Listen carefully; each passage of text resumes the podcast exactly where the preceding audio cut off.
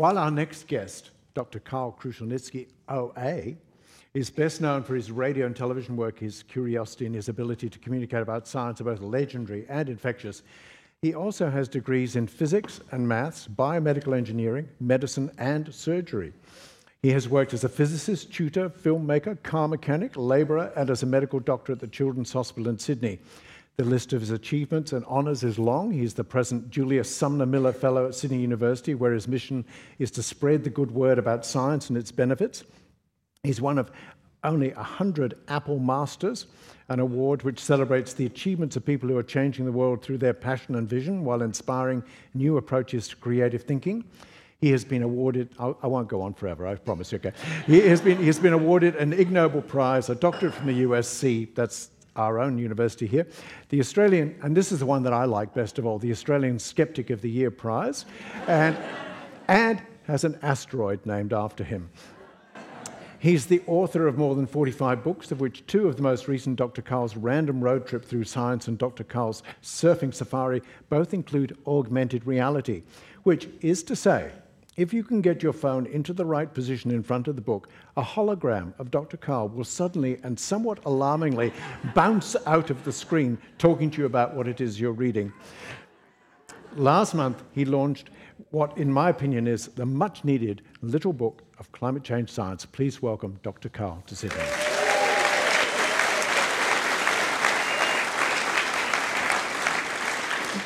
What I didn't say in my introduction is that we have, in fact, known each other for 49 years, that we sort of shared a house and several other things in Paddington in Sydney in 1972. Drug crazed hippies. that I starred in one of your first films, shot on North Head, and that at some later date, sometime after watching a total eclipse of the sun on the hill at Perico on the south coast of New South Wales, you sold me a 1957 left hand drive blue black Buick that, that I lacked any of the necessary skills to keep on the road. Okay, with that out of the way, let me ask you a few questions about your early life, if I may, please. You know, you arrived in Australia when you were three years old, 1950, went to live in Wollongong with your parents. Um, after spending a few years growing up in a refugee camp on the border of New South Wales and Victoria. Oh, okay. D- d- down where the Hume Dam is now? Uh, around there, Albury, Wodonga. Yeah, okay. Because there was some big, there was some huge refugee camps there, weren't there? Sure. So um, it's interesting, actually, um, getting a, being growing up as a refugee because a few years ago I was doing a book tour in Melbourne and we were being driven around by this guy because it was really tightly scheduled. And he seemed really happy, and I said, "How come you're happy?" He was about 50 years old, and he said, "Oh, well, um, I've only been in Australia for about four years, but uh, I'm a Kurd, K-U-R-D, and if you know anything about geography." They're these people up around the Middle East who don't have anywhere of their own territory, and everybody tries to kill him. And he said, um, for every single year of my life, from when I was born, somebody has aimed a gun at me or my family and tried to kill us. And the last four years I've spent my life here in Australia, that's the only time in my life where somebody hasn't tried to kill me. Bloody love it. Your parents were true refugees. They had escaped terrible trauma during the war, yeah? Yep. So my father had managed to avoid getting killed by the Russians twice and by the Nazis once, and my mother avoided getting killed by the Nazis. And his way of dealing with it was just to talk about it in a very in various ways, whereas my mother's was to lie about it all.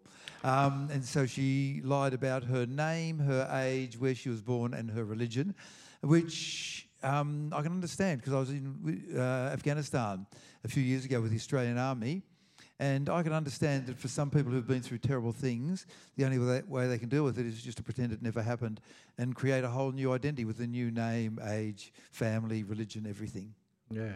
I've, I've spoken to a few people. Um, I can think of Ramona Koval, and there was a couple of other people we've had for outspoken here who have spoken about this, and they've talked people who are not necessarily given to ideas of pseudoscience, who have spoken about a kind of inherited trauma from parents who have had very traumatic, very awful experiences. Like that, that there was almost evidence of some kind of genetic alteration that these experiences could um, promote in, in the body. Do you, have you heard about that, talked about that? You're talking about the field called epigenetics. Okay. So genetics is stuff to do with your DNA. So it's called a leading question, Karl. yeah. Sure. so genetics is to do with that DNA ladder of life that runs in our each of well most of our well actually the minority of our cells because most of our cells are red blood cells. But um, in all the cells that have got DNA, the DNA looks like a ladder. Uh, it's got two side rails and rungs like your ladder at home, but instead of being a couple of metres long, it is a couple of metres long. But instead of having uh, 12 rungs, it's got about 3 billion. And experiences don't change the actual rungs of the ladder. By the way, one of the great discoveries of the 20th century was that any three of those rungs on the DNA ladder of life uh, tell certain biological machinery inside the cell to make an amino acid. You put a bunch of amino acids together, you get a protein. Put enough proteins together, you get a human being. So the experiences don't change the DNA, but they change how it's read. So it's as though you've got a blueprint for a building, and it's got a thousand pages, and you just sort of glue a couple of pages together so they can't get manufactured. So you miss, miss out on a couple of floors. And the best example is the Dutch winter hunger.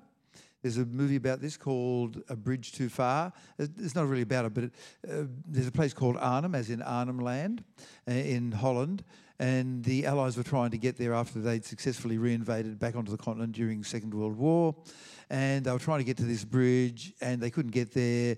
And the Dutch rose up to help them, and they couldn't get there. And the Nazis then oppressed the Dutch massively by killing them and starving them. It was a very severe winter. Women who were pregnant died. Some who didn't die survived, but gave birth to small babies. Now, here's a, you expect that. That's perfectly normal. It's terrible, but it's normal. What you don't expect is the next bit. When those babies grew up as women, they then had small babies and so on into the third generation. So something that happened to them changed what would happen to the descendants further down the line physically. So that's epigenetics. Mm. That bit is real. But uh, an elephant getting a longer uh, trunk by stretching out for the top leaves, no, that's different. Yeah, okay. So uh, you grew up in Wollongong, In in a gong, yep. and um, as a bright young man, you went to university at 16. By the year, age of 19, Everybody went to university then at that age. oh rubbish. Um, I was still at school at 16. Well, 17 though. No, oh, there was a changeover in the schooling system. They had an extra year, so I was young. So I was two years ahead by accident. No big deal. Okay, but, but okay, but by 19, you were a physicist working for the uh, for the Port Kembla steel mill. Yes, um, uh, a moderately incompetent company, and they haven't changed that much. But after about a year and a half of that, you, you changed. I mean, you went off to Papua New Guinea, and then you came back and you became a hippie. A hippie and a filmmaker. Well, part of the problem was that the, um, you know, the story about the Westgate Bridge and how it fell over and all that sort of stuff. I was involved with testing the steel for that, and um, BHP made a steel that was too weak, and they wouldn't publish my results, and so I left and went to New Guinea. Okay, I, that's a story I'd never heard. So, so what, you, you had actually been testing the quality of the steel Yeah, they were okay. building the bridge out of. Okay, so they're building the bridge across the Westgate Bridge, uh, across the west, the river, right? Yeah, Um, and they're doing it by a technique called a box girder bridge. yeah. Now think about a sheet of paper, A4 sheet of paper. Wobbles around, it's really weak, right? Now long ways, fold it in half and half again, right? And then unfold it, and then you got a sort of a box, then hold together with sticky tape. That box is really quite strong compared to your original sheet of paper, hence the name box girder bridge. And the way they worked out how build, big they could build them was by the simple expedient of building one, if it didn't fall over, build another one slightly bigger. They didn't have computer modelling in those days. And so they're building this box girder bridge across the Yarra. And um, I was in charge of testing the fatigue life of the steel. Okay, diversion time. We'll now talk about fatigue life. So if I get a bit of steel and I pull on it really hard, I can break it if I'm strong enough. Suppose I then pull it at 90% of the stress that breaks it, uh, it might last two or three cycles pull, relax, pull, relax. And as I gradually reduce the stress, it lasts longer and longer 10 times, 100, 1,000. And then suddenly, when I get to about 60% of the ultimate tensile strength of the steel, it lasts forever. That's called the fatigue limit. And ideally, you want to engineer something that you never expose it to something above its fatigue limit, so it'll affect last forever. They didn't on this bridge. I tested the steel for this bridge. It did not reach its fatigue life, uh, fatigue limit. And so I went to the boss and I told him, and he said, I wouldn't be unhappy if you went and tested your, just check your numbers to see if you'd made a mistake. I said, yeah, everybody makes mistakes, sure. So I went back and checked it, no mistake. And I said, no, it's uh, fine. And he said, I wouldn't be unhappy if you went back and checked your results and saw if you made a mistake. I said, okay, because I was only 20 at this time. What did I know about anything? And so I went back and I, I got a mate to test it with me and took him. I said, I t- I have to take somebody off for a couple of weeks to test it. And he tested it. And I went back and he said a third time, I wouldn't be unhappy if you went back and checked your numbers and found that you'd made a mistake. And what he was telling me was to fake the results. And I was so uh, things got things kind of went downhill after that because I wouldn't do it. And so I went to uh, New Guinea. I, I resigned, went to New Guinea, and while I was there, the bridge fell down for a completely different reason because of inadequate engineering and, and how they were doing engineering things. Nothing to do with the fatigue limit. But that bridge is made of inadequate steel. It might be above its fatigue life. It might not be. We don't know. So you went to Papua New Guinea, then you came back. and made MTV movies. So after making the movie, which you had a starring role, went and made some of the first MTV videos, and um, then I did one for a band which then became very famous, when No Names No Pack Drill. And after making the movie, I went to an editing. Um, I went to the hotel room, and so what I did was I shot the. I provided the film. I then processed the film in a processing laboratory that I built myself after pushing it to 1600 ASA instead of 160. And to do that without changing the colour, I then went into the Kodak books and then realised that you had to add sulfuric acid to the second colour developer to stop it turning green. I then bloody edited the whole thing, put a soundtrack on it, went to the hotel room, and there they were lying around drinking champagne and smoking Buddha sticks. Didn't offer me any. And then they said, uh, here's 40 bucks, bugger off. And at that stage, I figured there's no money in this thing called music videos.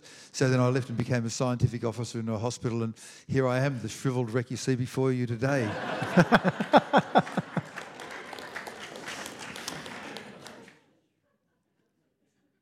This book here, Surfing Safari, Ah, yeah, one of the first two books in the world to have holograms, I think. And you download the modestly named Dr. Karl app, all right? As I'm saying it once, so I don't have to say it to everybody else. Download the modestly. Uh, do you have a, a Stephen app? Oh, humble brag. Oh. Look, by the way, all you have to do is just add a couple of thousand bucks and you can get it. Okay. Okay. So you get your own app, and then you say download the Dr. Karl app, and then you put on your camera and you aim at the book, and up pops little pictures of me, and so there's a story about fish.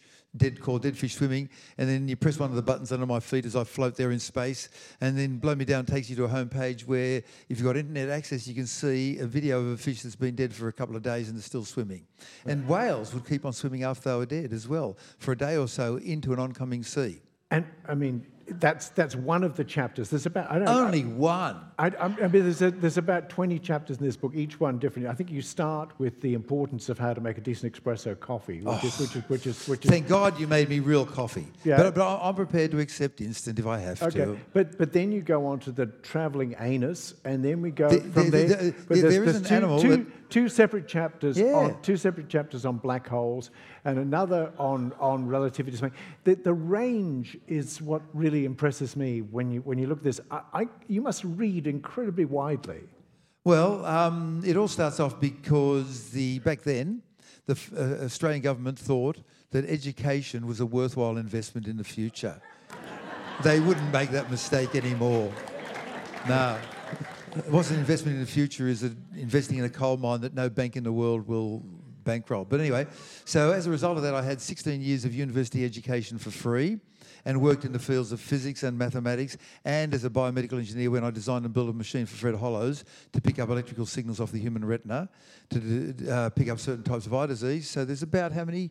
150 people here. 250. 250. So three or four of you are carrying the gene for retinitis pigmentosa, and my machine could uh, pick that up. And then I spent it. Uh, then I became a doctor in the kids' hospital, and that was another 10 years of my life.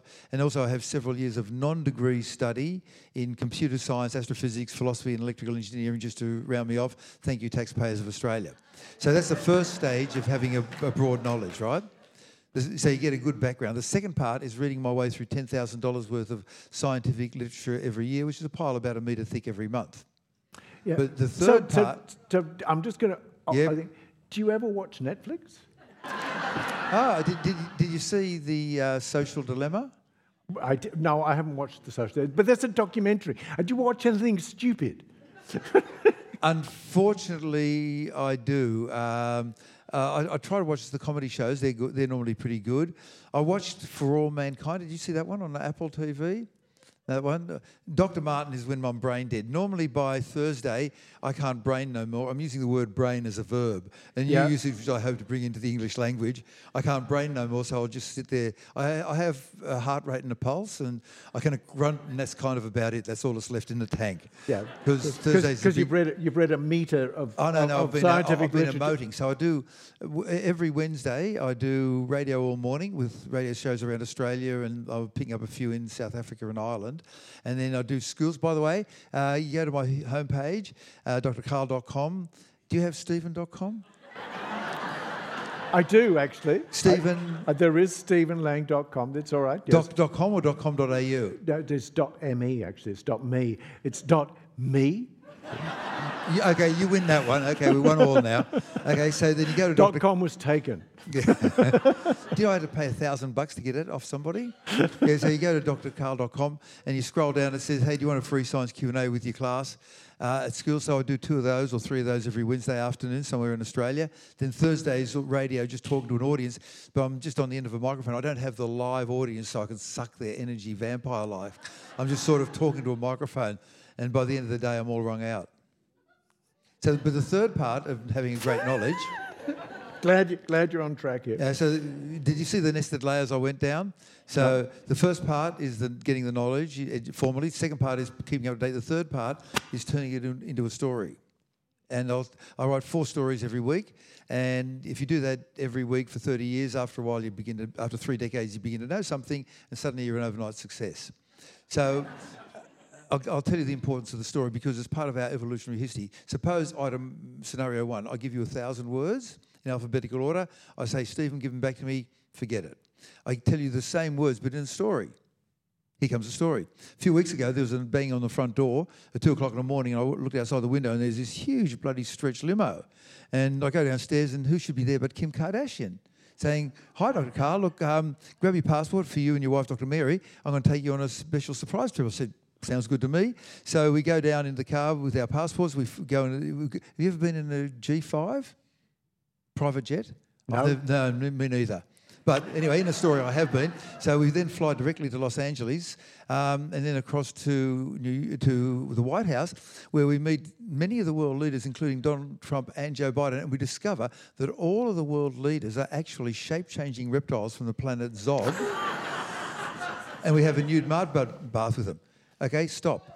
At that stage, by the way, I got this from Nexus, which is just down the road from you. Didn't say a thing. Didn't say a thing. So you can tell me that story back, and accidentally along the way, you'll tell me those words, but not in alphabetical order.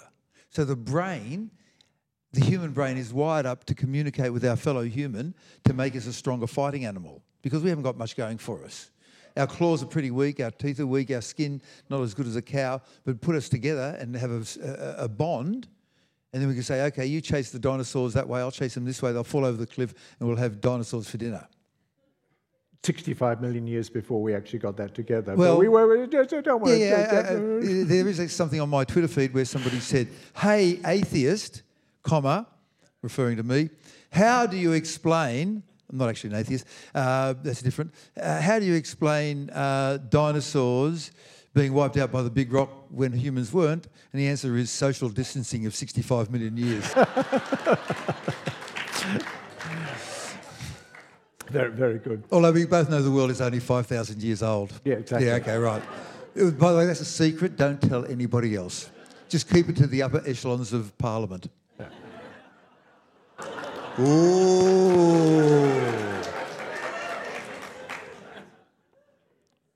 I'm, I want to get on. I'm, I want to move on to just a little bit onto this n- new book that you've got. This this fabulous little book of Oh, the, cl- the little one. The That was li- really hard one. because I shrank it down from tw- 200,000 down to 15. And it's like that letter from Oscar Wilde in Reading Jail. Dear Mr. Lang, please accept my apologies for writing such a long letter, comma, because I didn't have time to write a short one. It just about killed me to write a short one, but I'm glad I did it. No, I- uh, I, I'm very glad you did because I'm, I, I was talking up this book at the last event we had because it seems to me like, and here's the interesting thing is that all of your books kind of present themselves as kind of fun facts of science as they were, but you're really quite hard nosed about what you what you've got in them. You don't you don't talk down to your audience at all. You're actually, if you want to talk, if you're talking about black holes, you talk about relativity, and you assume that the audience is going to go with you. That your I take them along for the ride. The average audience member that I write for is aged 10 years old. And the, in other words, sense of curiosity, average intelligence, but zero knowledge. And I'll take them the rest of the way. Yeah. Well, I- Okay, maybe 11. that's why that's why I can understand what you're writing about, probably. Yeah. Um, but in this in this book here, I just was, why why did you write this book? Um, because we're getting close to something irreversible. We haven't got there yet, but we're getting close. And the thing that I think, so I've been to Antarctica five times, and what all of the uh, glaciologists are worried about is the Thwaites Glacier. Now, it's not particularly big, it's about the size of the United Kingdom. Um, but it's a plug for this giant valley, thousands of kilometres long. And if it pops, you could end up with the ice that's on land coming down towards the sea. A Long time ago, it used to do two metres a year. Now it's doing two kilometres a year. And a submarine went underneath the Thwaites Glacier recently. Mind you, how do you explore an area the size of England with one lousy submarine? But they suddenly found that instead of being this thick, it's only that thick. And there's warm currents melting the bottom, and it's not grounded on the ocean floor.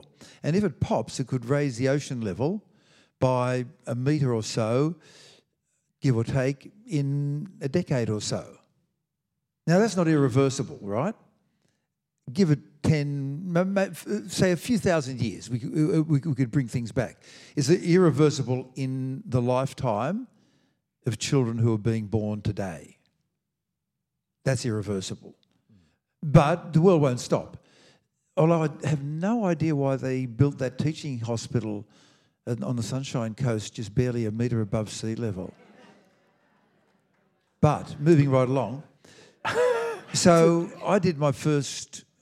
I, I read about uh, global warming back in 1976, 75, when I was working as a scientific officer in a hospital system, and in between I was reading the New Scientist. And to my surprise, I had discovered that in 1973, the world's largest insurance company, Munich Re, it's a reinsurance company. You, you and I deal with insurance companies. The reinsurance companies are the big guys who insure each- each other. And so it's the biggest insurance company in the world. And they basically said in 1973, we're seeing this thing called the greenhouse effect causing um, disasters and uh, events that are costing us money. Nothing personal, as they say in the mafia. It's just business. We'll just charge the public more. We've got to deal with it. And that was in 1973. And remember, before the medical people realised that smoking was killing people, the insurance company saw it first. Nothing personal, it's just business. And so I wrote my first story about it in 1981. And some of the people in the audience weren't born then. And so I've been writing about it. In 1985, what happened was that the scientists came um, to the various governments of the world and said, there's a thing called the ozone layer. CFCs are a chemical, they're damaging the ozone layer. Uh, you got to do something about it. In 1985, they said that. By 1987, the governments of the world had got together, formed the Montreal, Protocol, and had banned them. In 1990, the scientists of the world said There's a thing called the greenhouse effect. We think it's called, we are very confident it's being caused by carbon dioxide and other greenhouse gases. Ban them, and instead, uh, we didn't do it. The fossil fuel companies then spent billions of dollars to keep them going. And I was going to come to that because one of the, um, the book is, as usual, divided into chapters. And the, begin, the first part of the book is, is some chapters on the history of the, the science of climate change and how it's come into being.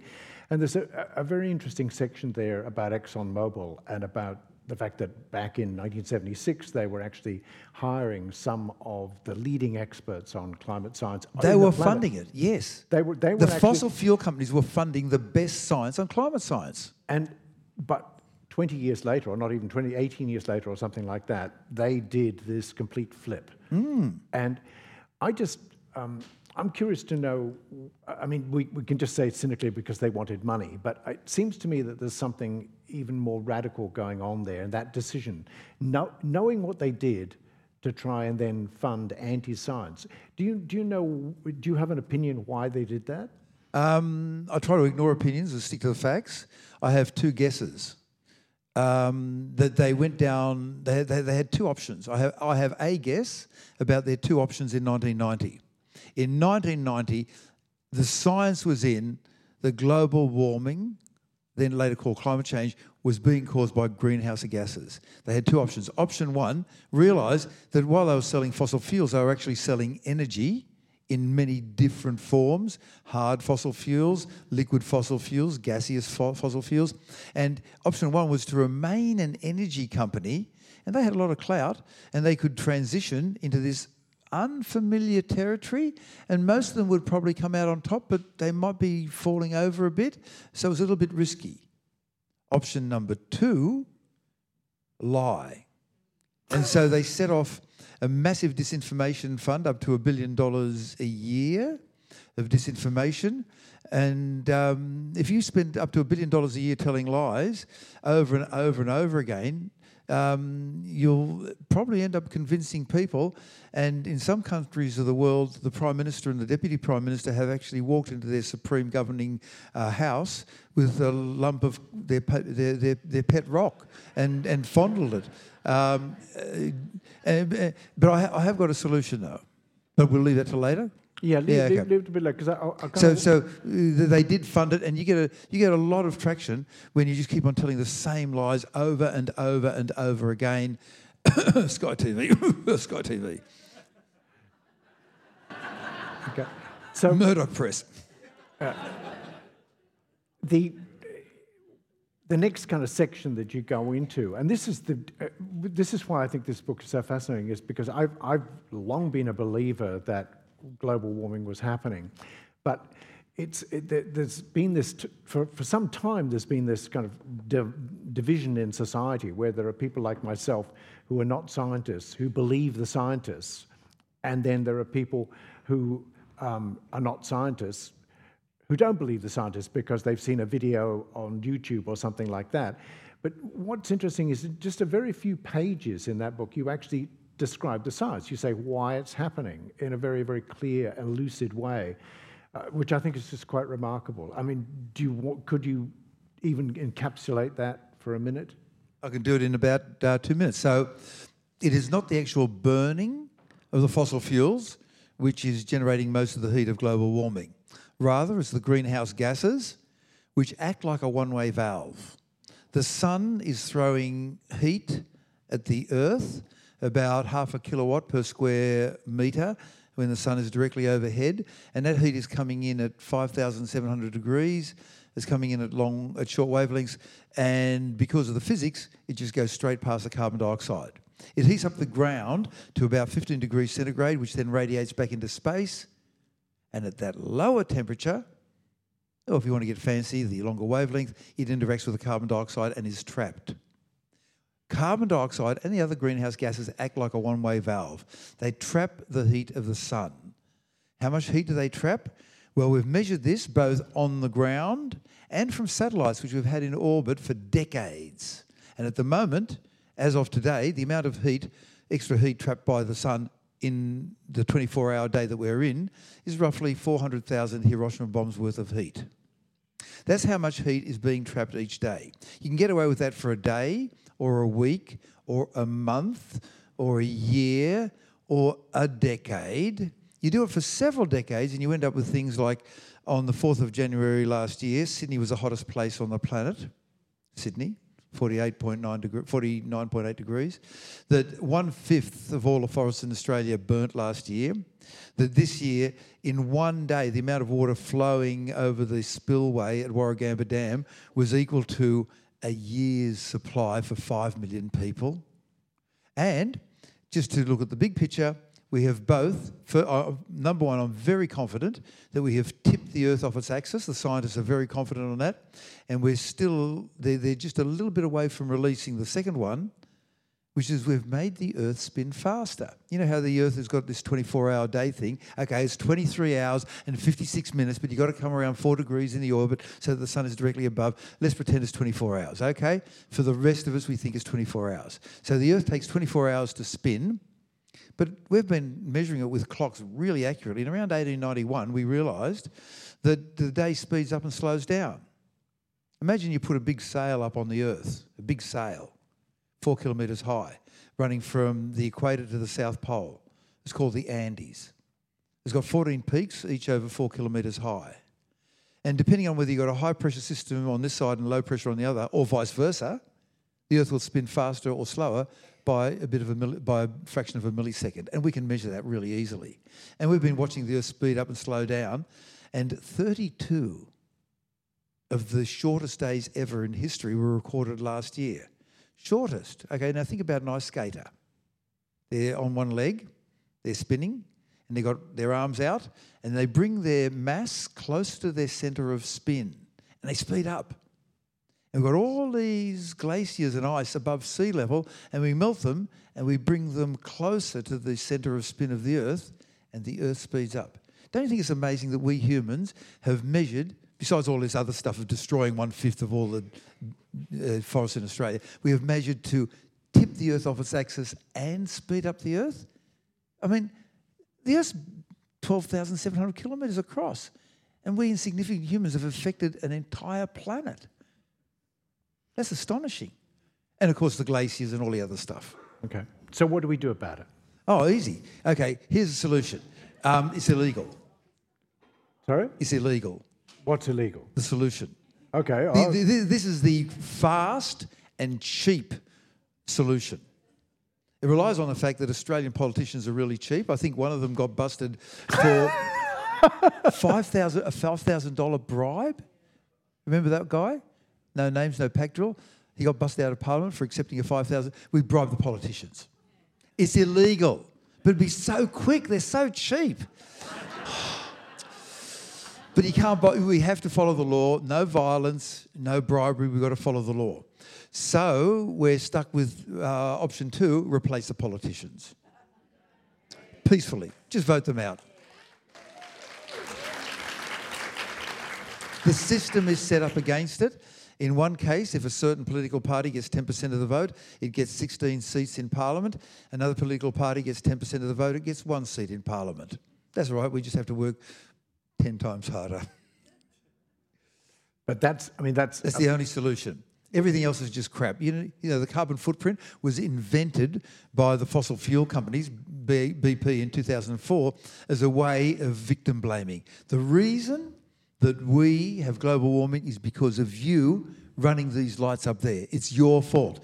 It's like saying the reason that we have a hole in the ozone is because you, Stephen, you open the fridge door several times a day. Yeah. Really, the solution is we come up with a different system where we've got a different chemical, and in the same way, we just shift over to going non carbon generating. Unfortunately, we've got a few dozen companies who are making an absolute mozza out of it. And in my book, I refer to the, I'm sure you read this, the 2019 International Monetary Fund report, which points out that of all of the revenue generated by all of the governments on earth, in any calendar year, it's been pretty constant from 2013 to 2019. 8% is given to the fossil fuel companies as a present. That's more than the military budget for the whole world. A, each of you in the audience and I think Drew, you brought your younger kids here. Each of your kids, um, they're, they're about ten years old. Uh, each of your kids paid two thousand seven hundred dollars to the fossil fuel companies last year. Everybody, every one of us, via the federal government. And you hear them talking about we've got to tax the electric cars because of the fuel excise, which is used to build roads. The money from the fuel excise has not gone to building roads for half a century, since 1959. On the other hand, electric vehicles will tow a caravan. So uh, the only way around it is to just uh, the individual things we can do is nothing. So the carbon footprint. Let me talk about carbon footprint. If you are the average citizen of the world, five tons of carbon dioxide in your society per year. If you live in India, it's 2.2 tons. America, 20 tons. Australia, 25 tons. Let's go back to America. If you go to America, there's 20 tons of carbon dioxide per year. Go absolutely off the grid. Become a homeless person. Own nothing. You don't buy any clothes. You get your food out of a soup kitchen or you find hamburger rubbish on the street. You live under cardboard. Your carbon footprint is eight tonnes per year, four times that of a person in India, because of the society you live in. The carbon footprint is embedded into the, society, and we have to change the society. Now, Stephen and I have um, we've gone to the streets. I think you and I went to the rally on Vietnam Yep. So let me just see. I've, I have gone to the streets. I've done. Uh, I've, yelled in the streets for giving Indigenous people the right to be counted and to vote, against nuclear weapons, uh, for uh, get, pulling us out of Vietnam. I've gone to the sports stadiums and got my fair share of, abri- uh, of abuse for arguing against the poor old Springboks. But I was, we ended up getting Nelson Mandela out of jail, and I've gone in the streets for climate change. So five times I've gone and protested in the streets, and so far, well, four of them I've been proven to be on the right side of history. Uh, climate change, I'm confident we're on the right side of history. We have to do something. In, in, in, the book, you're, you're a little bit more positive about this. Because we you, are you, positive. we can fix it. There's nothing, there's no science or technology that we need to invent. We can, there's nothing needed to be invented. We can do it tomorrow. Because, I mean, you talk about the war effort, for example, um, in America and the, the building of the, of the bombers as, a, as an example, which I thought was an extraordinary statistic that you give there. Okay. America, 1942, they've built 3,000 planes in the previous half century. 1941. 7th of December, they get bombed, Pearl Harbor. In the next three years, they shift from building 3,000 planes in half a century to 300,000 in three years. We can do the same thing. We just have to go onto a war footing. There are so many ways to fix up global warming, it's just ridiculous. The only thing stopping us is the billion dollars a year of disinformation put out by the big fossil fuel companies. In the book, I go through each of the methods. Go to drawdown.org and it talks about how we can firstly stop putting carbon dioxide in the atmosphere for everything and then start pulling it back. And go to bze.org.au, an Australian site. Same deal again. And then the Americans started building these bombers. To do that, they, they realised they'd have built lots of planes. Now, back then, they had car factories in 1941. And a car was made of 15,000 parts. Suddenly, the car factories, they build a, uh, they said, okay, we're going to build a new factory. When, when I say they build a new factory, just one building alone that they built was the biggest single story building in the entire known universe a kilometre long, 0.3 of a kilometre wide. And they had to start pumping out these aeroplanes. A car, 15,000 parts. These planes, 500,000 parts, not 15,000 parts, and high precision materials and built to very fine tolerances. None of this close enough is good enough. And they were pumping these aeroplanes out, huge planes, 30 metres by 30 metres, weighing 30 tonnes, carrying a huge load all the way to Perth and back.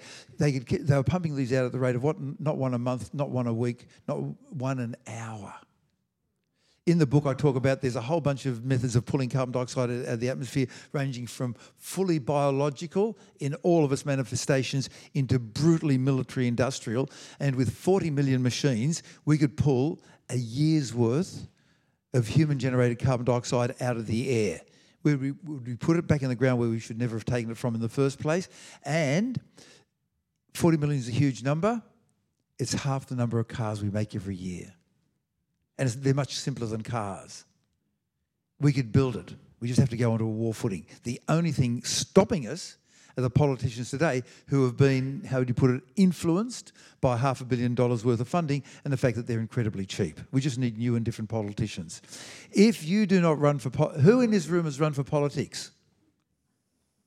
Okay, where everybody else, it's your fault. All it is needed for evil to triumph is that you sit back and do nothing. Either do it or don't complain. And, and support politicians. Yeah.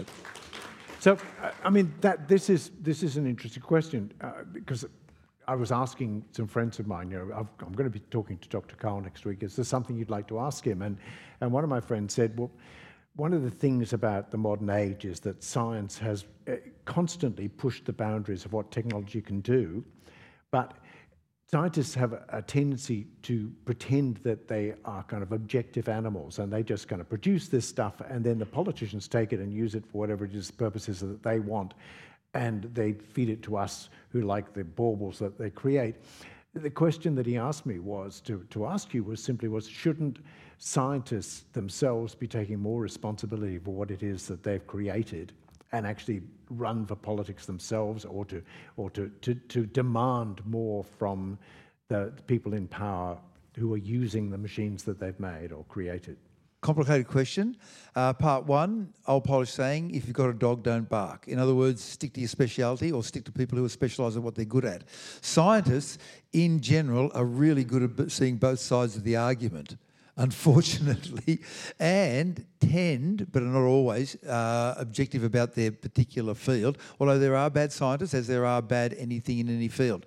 The scientists who created the bad stuff, mate, that's James Watt back in the 1700s, right? that's a long time ago. And all we've done is come up with more efficient ways to burn fuel. So the, the car of today has half the fuel burn of a car of 20 years ago. Are the scientists in some way responsible? They're the ones who've got all the technology need to reverse it. It's the politicians who are stopping us. But yeah. there, are, there is, on the other hand, this terrible situation that we've got all these baubles in our society. So while the uh, toys are cheaper, the important stuff, housing, education, healthcare, they've gone way expensive. Um, and I've written about this in one of my earlier books called The 1%, and the 10% is about the flow of money from the poor to the wealthy. It's in a science book, but I would recommend Thomas Piketty's Capitalism in the 21st Century, followed by Scheidel's The Four Horsemen of the Apocalypse. And basically, the longer the period of peace that you have, the nicer it is for people, but you get an increase in uh, separation between the poor and the wealthy. And during the pandemic, billionaires have been created at a faster rate than in any previous year ever in the history of the human race. So I'm going, I'm going to, I'm going to give us over to the audience now for questions because I think I've had your attention for long enough. Um, I was wondering, could we bring the lights up just a little bit so that we can see the audience? And, uh, and what I'm going to do is, as I said, please, I'm going to ask you to speak into a microphone. My wife, Tony, at the back, has got a roaming mic. So what, what I'll do is I'm going, to, I'm going to ask for, say, four or five people. To put, put your hands up who'd like to ask a question. I've got one here. I've got one at the back there. I've got another one here. Um, okay, so there's three questions to start. Four, I've got another one at the back there. Okay, so I've got four questions that I can see straight off. I think we've got somebody with a microphone right at the back there. And with a bit of luck, if you aim it right, you can make the microphone runner get lots of exercise tonight. From here to there to over there and back again. okay, question one. Thank you, Dr. Karl. Um, it occurred to me that if the polar ice caps melt, there's a massive shift of mass in the Earth. In other words, the Earth is slightly flattened by the weight of the poles. When it melts, it shifts. Therefore, the shape of the Earth must change. Therefore, maybe you get lots of volcanic eruptions or whatever. Do you think that's likely? Uh, the Earth is slightly um, bulging at the equator by one part in 300. Saturn, by the way, bulges by one part in 10. The spin of the Earth throws the water upwards by eight kilometres, centrifugal force. But if that, if the Earth were suddenly to stop spinning, the water would then retreat uh, away to the north and to the south in those directions. Yes, we are throwing more water, and we will keep on tipping the Earth off its axis. We have been measuring this again since 1980, 1891 with Seth Chandler and we've been measuring that the north-south spin axis of the Earth has been gradually drifting towards the equator at five centimetres per year until 2005 when suddenly it chucked a lefty started going parallel to the equator and accelerated by a factor of three or four and that was due, if you do the mathematics, to the water being redistributed from one place on the Earth to another. You know, you just got a perfectly spinning wheel, for example, and you put a little weight on it, it begins to wobble. So we will make the Earth, earth wobble even more. Causing earthquakes? Probably not. Uh, maybe. I'm not a volcanologist. Uh, you do find an increase in earthquakes related to the monsoon, but that's a whole different topic, so we'll just leave that to later. Um, there was somebody, just the gentleman right here in the front. Ah, you, you are working well. That, that's a good diagonal. I'd go for the far corner next. Yep. Thanks, Dr. Karl. It's been very interesting. Um, mainly going back to the political and uh, climate change issue, generationally, it seems that the younger generation seem to be the ones that are doing more, getting out there. Um, and the older generation seem to be the ones that, this is very generalistic obviously, but are the ones voting for the people who aren't doing the change. Are you very optimistic that the younger generation are the ones that are driving this change in politics, hopefully for the better for everybody? It's very difficult to make predictions, especially about the future. Um, and there's an old saying in politics never waste a good disaster. And um, advertising can buy you lots of lies and there's lots of ignorance about climate change, the hard science of it. The only reason I know about it is I've been, I've been reading up on it since 1981. It's a huge body of knowledge. Um, I am optimistic, irrationally optimistic. Yes, I can't help but being optimistic. If somebody dumped a ton of cow manure on my front lawn, I'd think my roses would grow really well. Yes. Okay. Um, hi, I'm I'm 13 and I was just wondering so, what could I do at my age to try and help fight climate change? Um, get knowledgeable and get power. Um, you don't have much power at the moment.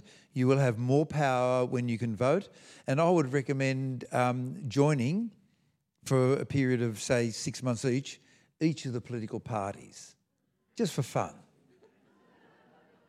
I too have worked in, I have worked in the belly of the beast. I worked for BHP. Um, I've done things that have, I've, I've, worked for commercial television. There, I said it, right? so work, in, uh, so uh, in the meantime, just volunteer to see what it's like on the inside while at the same time getting as much knowledge as you can and head down that political pathway. You might not have um, the mindset to become a mathematician or a politician, but support somebody who will uh, and, and give them all the support they can. The, this will be decided by politics. This, there's no science needed. We've already got all the science and technology we need to stop and reverse global warming and bring the carbon dioxide levels back and the temperature and the climate back to what it was in the 20th century.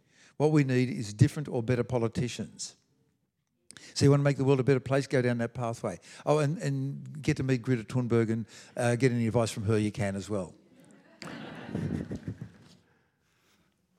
Thank you. Thank you for a fantastic evening, Dr. Karl. Way up back here. Hi.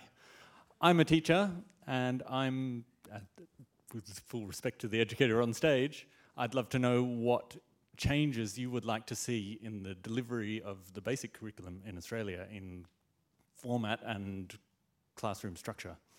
Uh, we, well, firstly, uh, is it correct that the teaching of the concept of the atom is not compulsory until year nine? Is that correct or is that incorrect? Oh, yeah, microphone, I'm, microphone. I'm, it's certainly not one that is taught. It is not within the, the basic science curriculum. No. Okay, so first change is that I'd make the uh, knowledge of atoms available in in kindergarten. The kindergarten kids can uh, understand it, and it makes the world so much easier to understand. Like if some, when I do my question and answer sessions, happy to do one with your school. Go to my homepage, drkarl.com, make a booking, ring me directly. Stephen's got the number. Um, when, when the primary school kids say, "How come when I go out in a cold morning and I breathe outwards, I can see these little misty things in the air?" You can't explain that without atoms. So the first change, the small one, is bring in atoms. The second one is a bigger change. What we have in Australia is firstly a situation, I think I'm correct on this, that Australia has the largest percentage of kids in the entire world going to private schools. And Australia, I think I'm correct on this, is the only country in the world where the federal government gives more money to private schools than it does to government schools.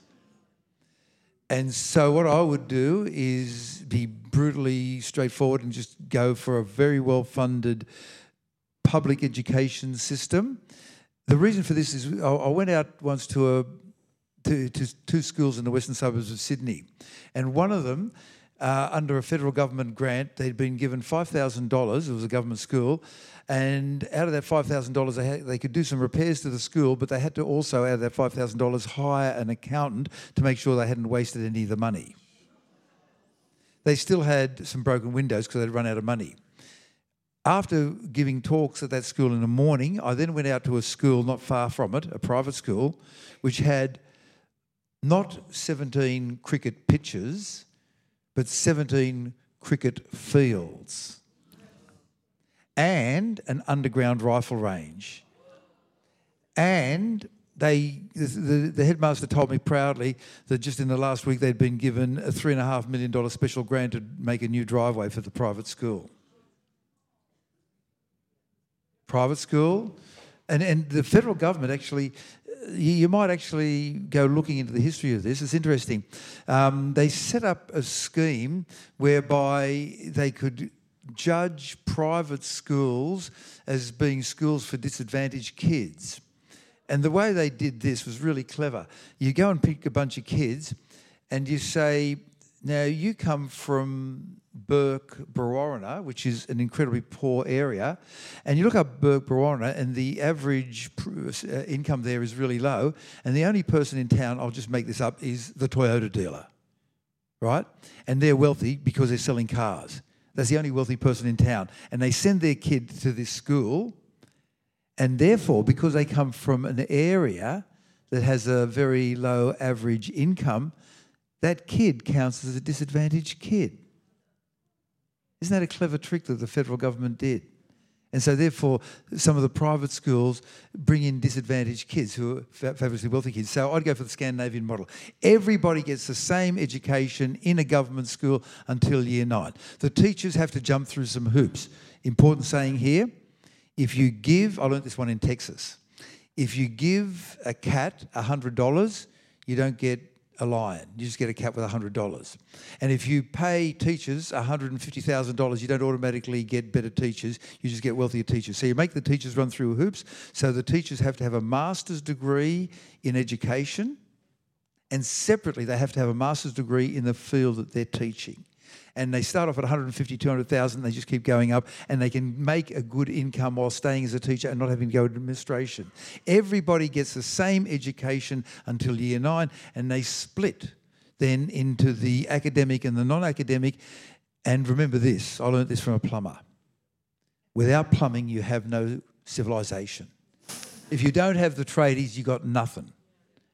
In Australia, we had a situation where one of the political parties, I think it's called another Liberal Party, is what it's called, ALP, is that, I think that's what it stands for, where they brought back company, they, they decreased company taxes, increased personal taxes, brought back university fees, and killed the TAFE colleges.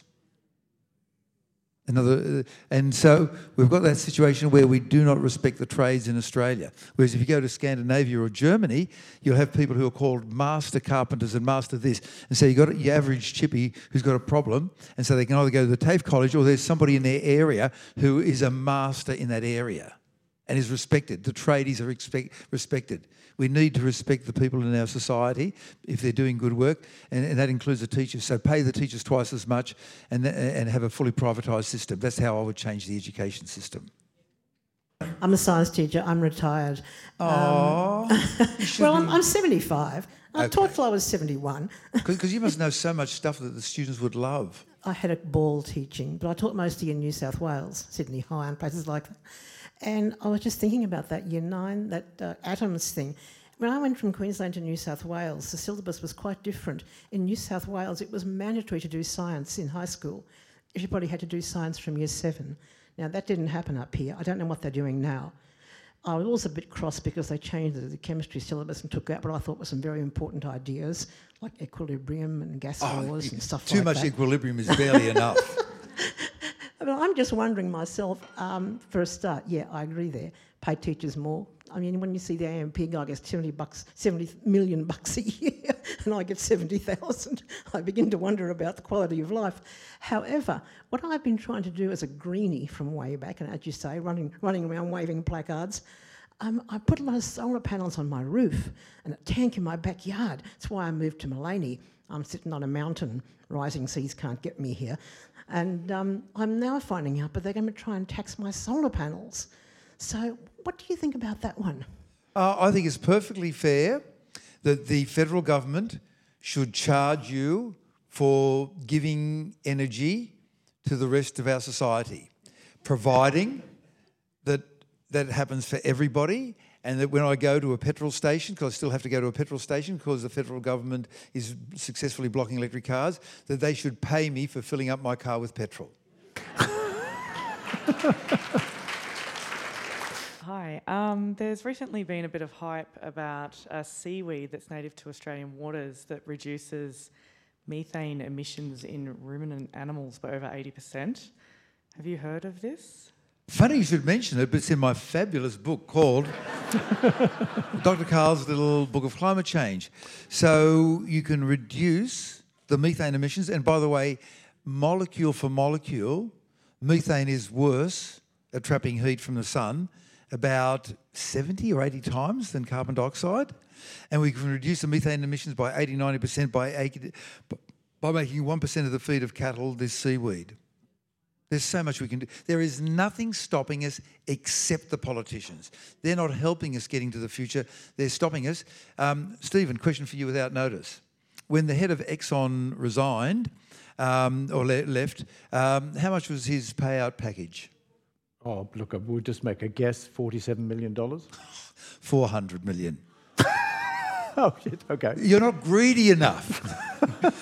Hi, I'm a cattle farmer and I would love to feed our cattle um, seaweed. My question is you're a very dangerous man to BP and things like that. How are they trying to get back at you? Have they sued you about all of the claims in your wonderful book, which I've just read? And are you, are you having issues with people trying to shut you down on what you're saying? Um, when I was running for politics, oh, this is interesting for our. Who was the person at the back who asked 13 year old person about danger? Yeah, give us a wave there. Yeah, okay. When I was running for politics in 2007, I'm sure none of you voted for me for the federal Senate. To my surprise, the Murdoch press came out with lies about me. They didn't say were- you'd taken drugs, did they, Dr. Cole? Was a statute of limitations. um, and so they said, they made up interviews with me, uh, and I had an interview with one of them uh, where they said, "Now you've got a Monaro," and I said, "No, my wife's got a Monaro. Um, I've got a Prius. So you've got a Monaro and your wife's got the Prius." And I said, "No, the other way around." He said, "No, girls don't drive." Okay. My wife is a lead. She, she she loves to drive, and so the Monaro was a beautiful thing. And we live near an expressway, so we only driving around town was a dog. You know, 25 litres per 100 k's. But we have we drove it only to the relatives on the weekend at Campbelltown and Newcastle. So we're getting about eight or 10 litres per 100 k's, which was just terrific. Um, and so the headline on page three of the Telegraph, the whole headline, Dr. Karl, eco hypocrite. And then it went on about how I had a Monaro even though I said I didn't. It was my wife's car. And then it, so, so I had a big interview about me. And then it had a phone number to ring if you thought I was an eco hypocrite or not. But here's the interesting point I've just suddenly realised from your question. Only when I was getting to the stage where I could threaten them by becoming potentially a politician did they swap me down like a fly. And out of the 782,000 votes I needed to get into the federal Senate, with votes under the line. And if you do not know what under the line means, you deserve everything that happens to you. But out of the 782,000 votes I needed, I got 44,000 votes, which is apparently a record, which meant that 44,000 people went one, two, all the way up to 200. And if they made a mistake and said 137 twice, they had to do the whole thing again. So they worried about me and they, they, they applied a, a, tiny part of their massive um, armamentarium against me when I was threatening to get into where I could do some harm in politics. But when it comes to writing a book, they don't care. I've got nothing. I'm just insignificant. But if I can talk somebody here into going to Parliament and having one seat in Parliament, in the Senate, I mean, there's people like Malcolm Roberts and so forth. So if you could counteract Mr. Roberts, I've, I, think I've done my work. Thank you, Dr. Karl. Thank, Thank you. you. so much. Yeah.